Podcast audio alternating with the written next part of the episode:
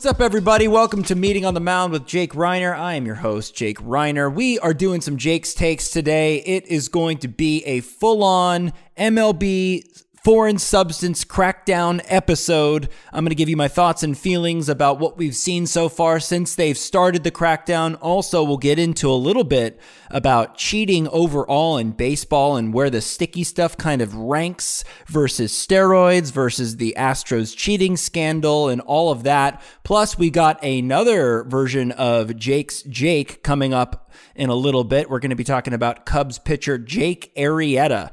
So we got a jam packed show for you. It's just going to be me. Let's get into this. So, the MLB sticky stuff, we started to see MLB crack down on this. They told us they were going to start enforcing these rules on June 21st. And since then, we've seen a major drop in spin rate. The RPMs have tanked across the league. We've seen a lot of notable pitchers kind of struggle since they sort of banned all substances altogether.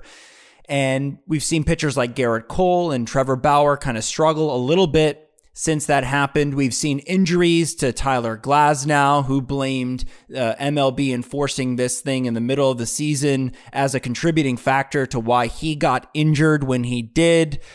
I think that MLB needed to do this at some point. I just think they picked the wrong time to do it.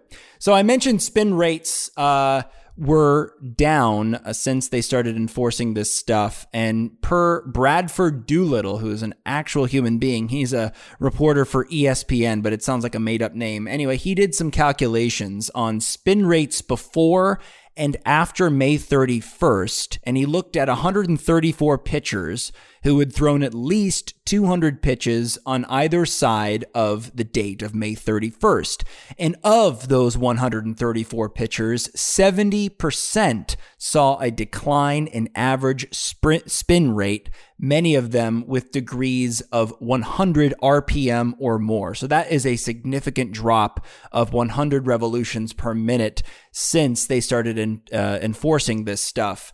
We've also seen some pitchers start to uh, to get checked every half inning. We saw some theatrics with Washington Nationals pitcher Max Scherzer, who got checked not once, but twice in the middle of the inning. Phillies manager Joe Girardi wanted to have a second check of Max Scherzer, and you could see him on the mound get visibly upset. It was kind of an embarrassment, and it almost looked like, uh oh, what, what is going to happen now? Is this going to be the start of something extremely embarrassing for Major League Baseball?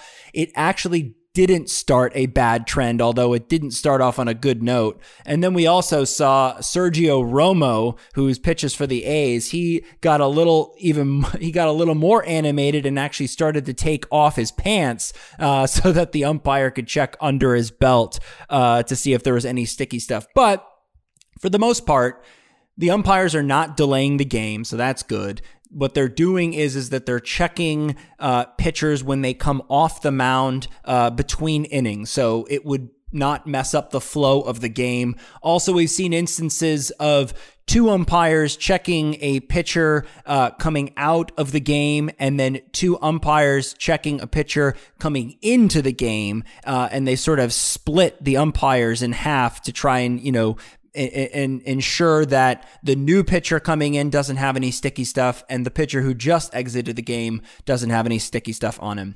We've actually seen one ejection so far, and it was Mariners pitcher Hector Santiago.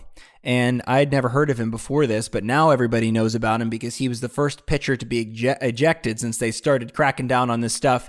And it looked like to me, and we heard from uh, his manager Scott Servais, after the after the game, and, and also from him that it appeared that the sticky substance on his glove was in fact rosin and sweat. Now, the problem I have with that is is that most hitters, if you ask them across the league, have come out in favor of rosin and sweat. That's been around there for years. I mean, they provide the pitchers with rosin. So if umpires are going to be checking this stuff, I think, and, and I think they'll get better at it, but I think honestly they need to figure out the difference between rosin and sweat and actual like pine tar or spider tack or any of the other foreign substances that are not allowed. I think with Major League Baseball taking a clean swipe at this, so to speak, and saying that all substances are banned is just not a good is just not a good strategy because what what it does is is that now you're having pitchers being tossed out of games for rosin and sweat, which we know for years have, has created stick and can also help you grip the baseball. So the whole rosin and sweat thing, I think it needs, I think that needs to be allowed. I don't think that that should be considered a foreign substance because it's not foreign. They have the rosin bag on the mound. And sweat isn't foreign because everybody sweats. And on a hot day, you wear sunscreen. So that's not foreign either. I think Major League Baseball just kind of panicked because they saw offense just going in the drain and they needed to do something about it because they've been messing with the ball every single year. And so they tried to overcorrect and they tried to kind of do this cold turkey thing where they just simply say nothing is allowed. I think eventually we need to come to a to a, a point, and maybe it'll probably come up at the next CBA because um, we're looking at a new deal next year. Is they need to come up with some approved substance. I've been talking about it a lot on this podcast. I've been talking about it on the Incline, my Dodgers podcast that I co-host. They need to come up with a substance that is approved by Major League Baseball. That's how you even the playing field because ultimately pitchers need to grip the baseball and they need a substance that will weather the storm, so to speak. So whether it's hot out there, whether it's cold out there, whether, you know, Major League Baseball, if they keep changing the baseball, like this year, pitchers have complained that the, the, the seams are off because they changed the baseball. So they had to overcorrect and use sticky stuff to hold on to it.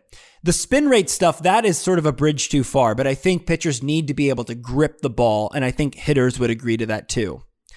But since they started enforcing these rules, which I think ultimately was a good thing, but it's just the timing of it, like I mentioned. But league wide batting averages in April, 232, pretty abysmal, but it's gone up to 244 in June. And they started enforcing this stuff on June 21st. So things are picking back up. It's what Major League Baseball intended to have happen after cracking down on this stuff is happening, which is offense is slowly coming back. I just think overall MLB handled this really badly, like they handle everything else. This had to be done. It was the bad timing to do it. They should have waited to the offseason. They either should have done something before this season started or do it after the season ends and figure it out there.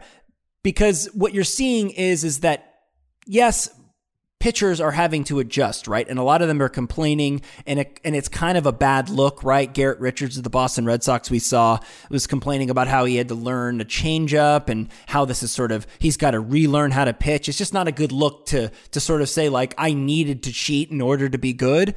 Um, but I do think that you know, Tyler Glasnow knows his body, knows what he's used to. And if he is saying that changing this stuff in the middle of the season is what led to his injury, that's not good either. So I think what should have been done is something either before or after the season so that pitchers can adjust in the off season and prepare for the for the regular season. I think that's what should have been done. But here we are, and uh, it seems to be working. Uh, it's a little awkward out the gate but it seems to be working so far.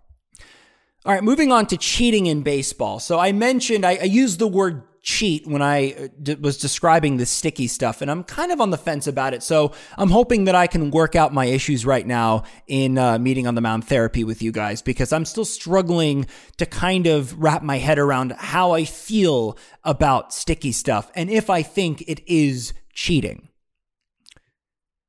So you could look at this in a number of ways, right? A lot of people have compared the foreign substances to the steroid era and how the pitchers are gaining an advantage just like the hitters gained a huge advantage by bulking up. But cheating is something in baseball that I mean it's it's more prevalent in baseball than any other major sport. At least publicly speaking, right? I mean, I'm sure that there are a lot of um, unwritten or you know unspoken about things in all these other sports that we're not really paying attention to. Uh, the one thing that comes to mind is the deflate gate in the NFL. I mean, that was widely publicized, but it seems like every single thing uh, that has to do with cheating gets brought to the surface in baseball, whether it's steroids, whether it's foreign substances, whether it's using video uh, to steal signs and cheat that way. It's just a part of the game. And it's a struggle for baseball fans because sometimes we don't know how to feel about it. Um, we can feel one way, but then sometimes we look at the we look at the facts and maybe our opinions change, and it's kind of like where you know where do we stand? Is the game pure anymore? Does it need to be pure? Um, are we going to be okay if the game kind of continues to ebb and flow, and uh, we we continue to adjust to uh, you know how the game evolves? I mean. I don't know. I, I think Major League Baseball tries too hard to police some things and not others. For example, like their whole pace of play thing has been just uh, so dumb. The whole thing. I don't think it's shortened games at all. Maybe by a little bit. Um, the the extra runner on second base and extra innings. I don't, you know, maybe that's shortened games, or maybe the three batter minimum rule has shortened games, or whatever. Um, or maybe taking out the intentional walk. Maybe that's shortened games. I don't know. But like it seems like they're more focused on speeding the game up than they are about integrity of the game. And this is an issue this with the sticky stuff that has gone on for far too long without any enforcement.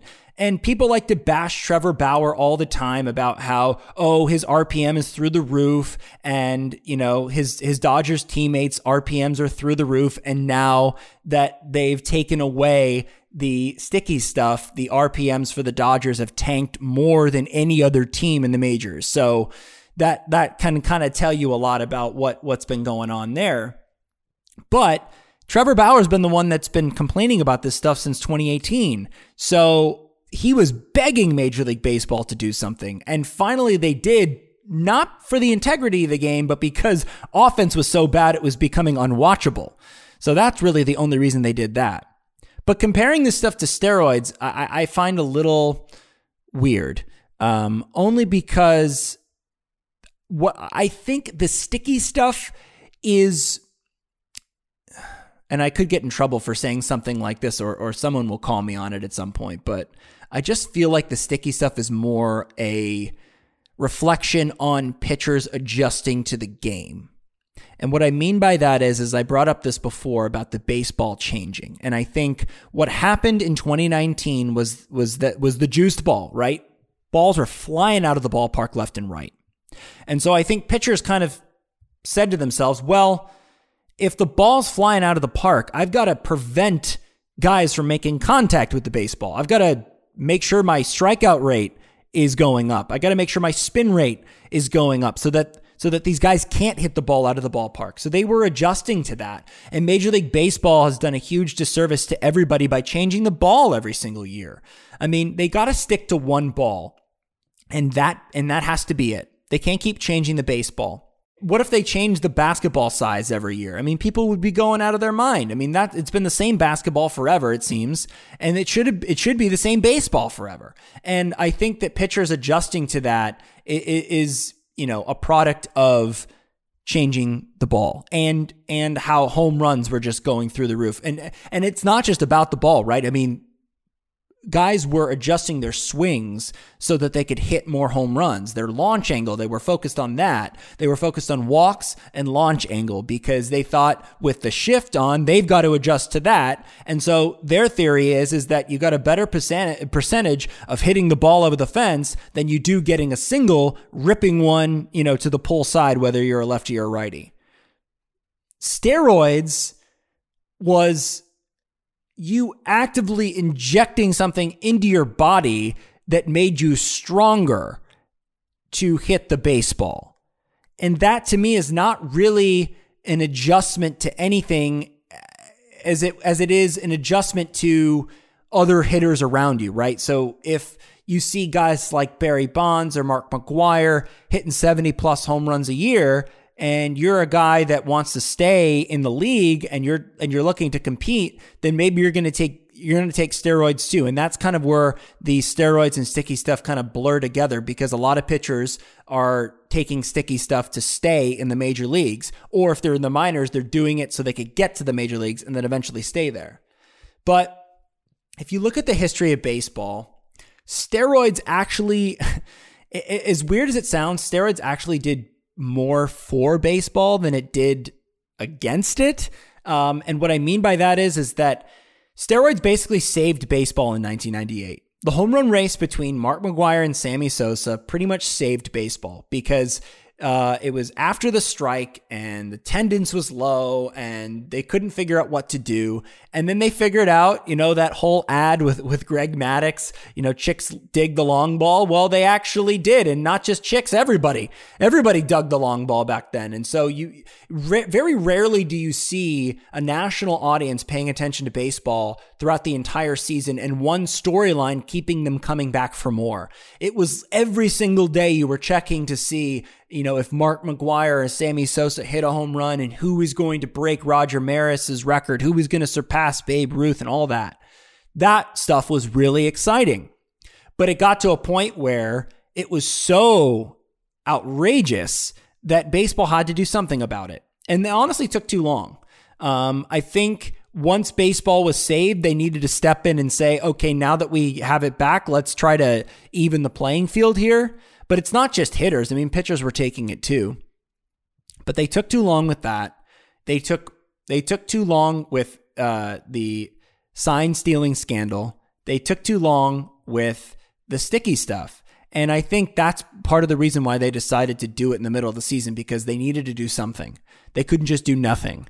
Although I, I feel like they could have just waited or done something at the beginning of the year. I kind of liken the way that MLB chose to handle the steroids era and chose to handle this sticky stuff before enforcing it, kind of like robbing a bank and not being caught. Right? It was it was as if these players all collectively robbed a bank. They were caught on camera and you heard them screaming, "Hello, I am insert name here and I'm robbing this Wells Fargo bank right now." And then still not being caught. The point is, is that you're still robbing the bank. It's still against the law. But if you're not enforcing it, then what good is the is the rule in the first place? Also, it's still illegal. It's still against the law. So yes, if it's written in the rule book that you're not supposed to put foreign substances on the ball and you're not supposed to use steroids and you're not supposed to use video to cheat, what good are those rules if you don't enforce them? The only difference with the sign stealing scandal was that there was a strict, harsh memo that Rob Manfred sent out to all of the teams in the wake of the Red Sox Apple Watch thing that basically said if you use video to cheat, you will face consequences, whether that's your, your manager will get suspended or your GM will get, get suspended, you'll get fined or what have you. And the Astros still went ahead and did that. That to me is the most egregious form of cheating is when there are rules in place, there is enforcement if you break those rules and you still do it anyway. And I know a lot of you will, you know, probably say, "Oh, you know, just because you're a Dodgers fan, of course you would think that and of course you would defend sticky stuff." I'm really asking you to take a look at this and and what do you what do you think is worse? Right? putting some sticky stuff on the ball to make sure that you get the that you get enough spin rate and that you can grip the baseball or taking steroids to hit balls out of the park or designing an entire um, system where every single one of your batters knows exactly what's coming. I mean, it, to me, there's no comparison. Love to hear your thoughts though on that and see if uh, you think I'm crazy. One other point I'd like to make about this is fans will fans always overreact in every single sport. That's where the, the term Monday morning quarterbacking comes in because hindsight's 2020 and of course after the fact you can see things a little clearly, a little more clear. And sports fans will react to just about anything. Any report, doesn't matter if it's false, doesn't matter if it's true. If they don't like a player, everything that every opinion they have is colored based on the fact that they don't like the player. And if new facts come to light, it won't change their opinions. And so sports fans are inherently irrational, right? I mean, we're all guilty of that. We're all fueled by emotion. My advice to anybody that's kind of confused, like myself, uh, uh, about where where to stand on this, how, how to feel about guys cheating is just listen to the players. Listen to the guys that play this game. That's kind of how you know what is allowed and what isn't allowed. If you looked at the reaction to steroids and the reaction to sticky stuff, you've kind of got a mixed bag. I mean, specifically with foreign substances, you've got hitters coming out saying it's ridiculous, saying it's as bad as the steroid era. You've got other hitters coming out saying, like, like Pete Alonso of the Mets, saying, I want pitchers to use whatever they want. As long as they have control of the baseball, it means I'm not taking one in the face. You've heard you've heard that. You've heard guys like Charlie Blackmon of the Rockies say that he has to adjust his swing because he has to figure out where the ball is going and anticipate where the ball is going. And so hitting is so much harder. Josh Donaldson, too, saying that hitting is so much harder. Max Muncy coming out and complaining about the baseball being deadened this year. You've seen a mixed reaction, though, from players. Some players think it's cheating, some players think it isn't. And so I think based on that, you compare that to the sign stealing scandal. Not one player that I've seen so far has defended it, has come out and said, you know something, this, you know, this is acceptable. Even the Astros players, none of them came out and, and, and really defended themselves, saying that this was a good thing that they did. I mean, they gave some sort of half assed apology, but at no point were they proud of the system that created. Now you've had a few detractors out there saying that oh, let you know, just wait and see when when the news comes out about every team trying to use video and to steal signs and then see where you land on this. Well, that hasn't happened yet. And I find it odd that that that, that hasn't really happened yet. It it I shouldn't say it hasn't happened yet because there have been some reports of of players accusing the Dodgers apparently of of doing some sort of sign sign stealing. But that but that player never played for the Dodgers, as opposed to Mike Fiers, who pitched for the Astros. Nobody would know better than a person on that team. Pretty much across the board, everybody uh, in Major League Baseball is pretty much in agreement that the sign stealing scandal was bad. It was really bad. And for the Dodgers players to come out like they did, Cody Bellinger, Justin Turner, Clayton Kershaw, you name it. There were so many players that came out and basically um, condemned what the Astros did in very harsh terms. If the Dodgers were stealing signs and doing exactly what the Astros did, why would players come out and just completely bold faced lie like that. I mean, that's pretty bold, right? If players come out and say there was absolutely no cheating and you're wrong or whatever, and then the evidence comes out that they were cheating, that's a I mean, why would you risk that? I mean, we saw the steroid era, like with with Mark McGwire and Andy Pettitte, and you know they they all denied it at first, and I think even Mark McGwire is still denying it. But then the Mitchell report came out, and I was like, well, why would you, why would you deny that? I mean, it's so much easier to just come clean about it than it is to wait to be found out to be frauds. And I don't think, as angry as Bellinger was and as angry as Turner was about that, I just can't see them. I just can't see a report coming out saying that they did the same thing. I mean, you can call me a homer if you want, but I just don't see that happening. And if it does, then egg on my face. But I think that's one one barometer we can look at is how the players respond. Some players were okay with sticky stuff. Pitchers certainly were. Some hitters actually were in favor of it. Steroids too. There were some players that didn't mind it. Some players didn't like it. But if you look at the response to the sign stealing scandal, that was a resounding no. That was a resounding rejection of that. I think that's how you can rank these things. Because look, the, it's all, you know, different versions of cheating, right? But if you're looking at degrees of what was worse, I think that's a way to look at where those rank is how the players respond. It's one thought that I had. You can take it or leave it. Jake's Jake It's time to talk about another player named Jake. I love this segment because I get to learn things about players that I didn't know that have my name. What better way to, to spend my time?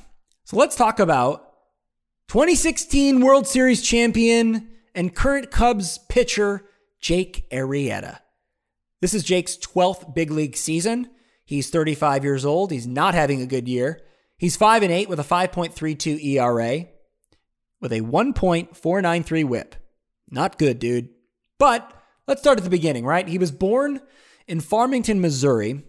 He oddly has the same birthday as my dad, March 6th, which is neither here nor there. I just find it interesting. He went to high school in Texas because his family moved to Plano, Texas, three months after he was born. So that's where he was pitching.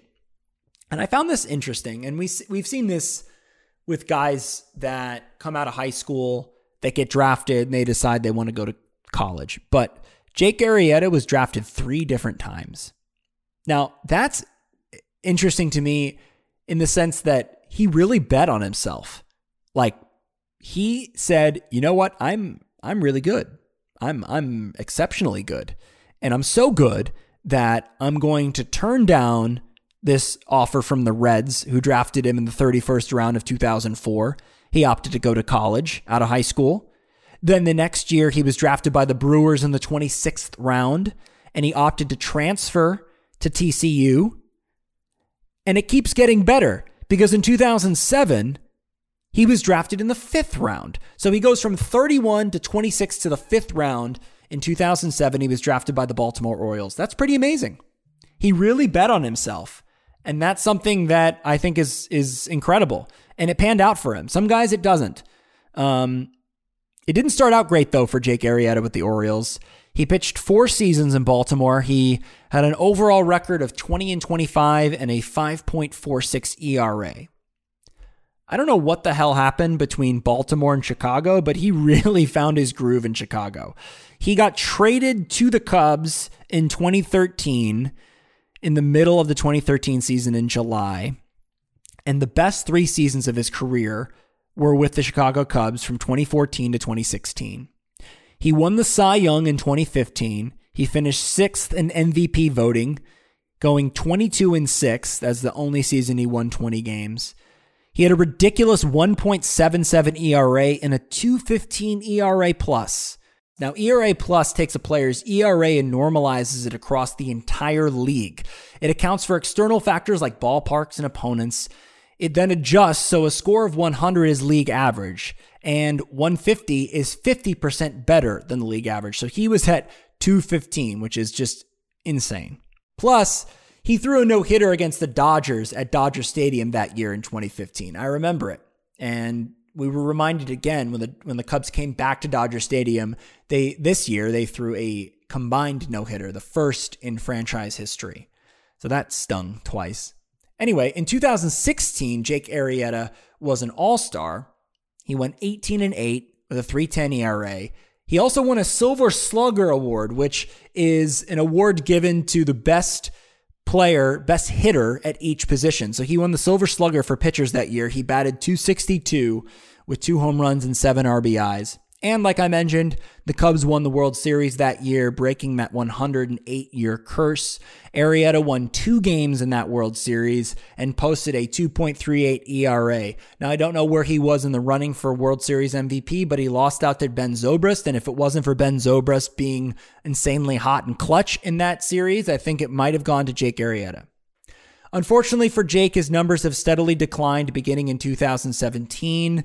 Uh, he spent a few seasons with the Phillies before returning to the Cubs this year. And again, he's not having a great year. I'm not sure what happened uh, between 2014 and 2016, but those were his glory years, and those were pretty pretty damn good. And he was at the top of the league in in, uh, in as far as pitchers go.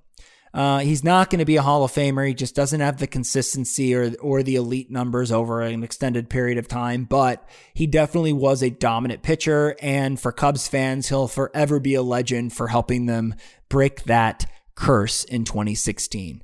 Well, that just about does it here for me. Meeting on the mound. I hope you enjoyed my takes. Hope you enjoyed my therapy session with myself, trying to figure out how I feel about all this cheating and it sucks when uh, the team you support is kind of wrapped up in it. So it is very confusing, but I'm sure there are a lot of baseball fans out there that are just as confused and weird and, and anxious and, and just have all these thoughts running through their head when it comes to this stuff. So maybe you kind of relate to me on some level. Hopefully I would, that was the whole point of that was to kind of work through this stuff and hopefully some of the points you resonated with you. If they didn't, that's okay too. You can uh, fight with me on Twitter. You can follow Meeting on the Mound on Twitter or, or Instagram. You can also follow me on Twitter and Instagram. Uh, my handle on Twitter is at Reiner underscore Jake. And uh, download uh, Meeting on the Mound wherever you get your podcast. Thank you guys so much and have a good day.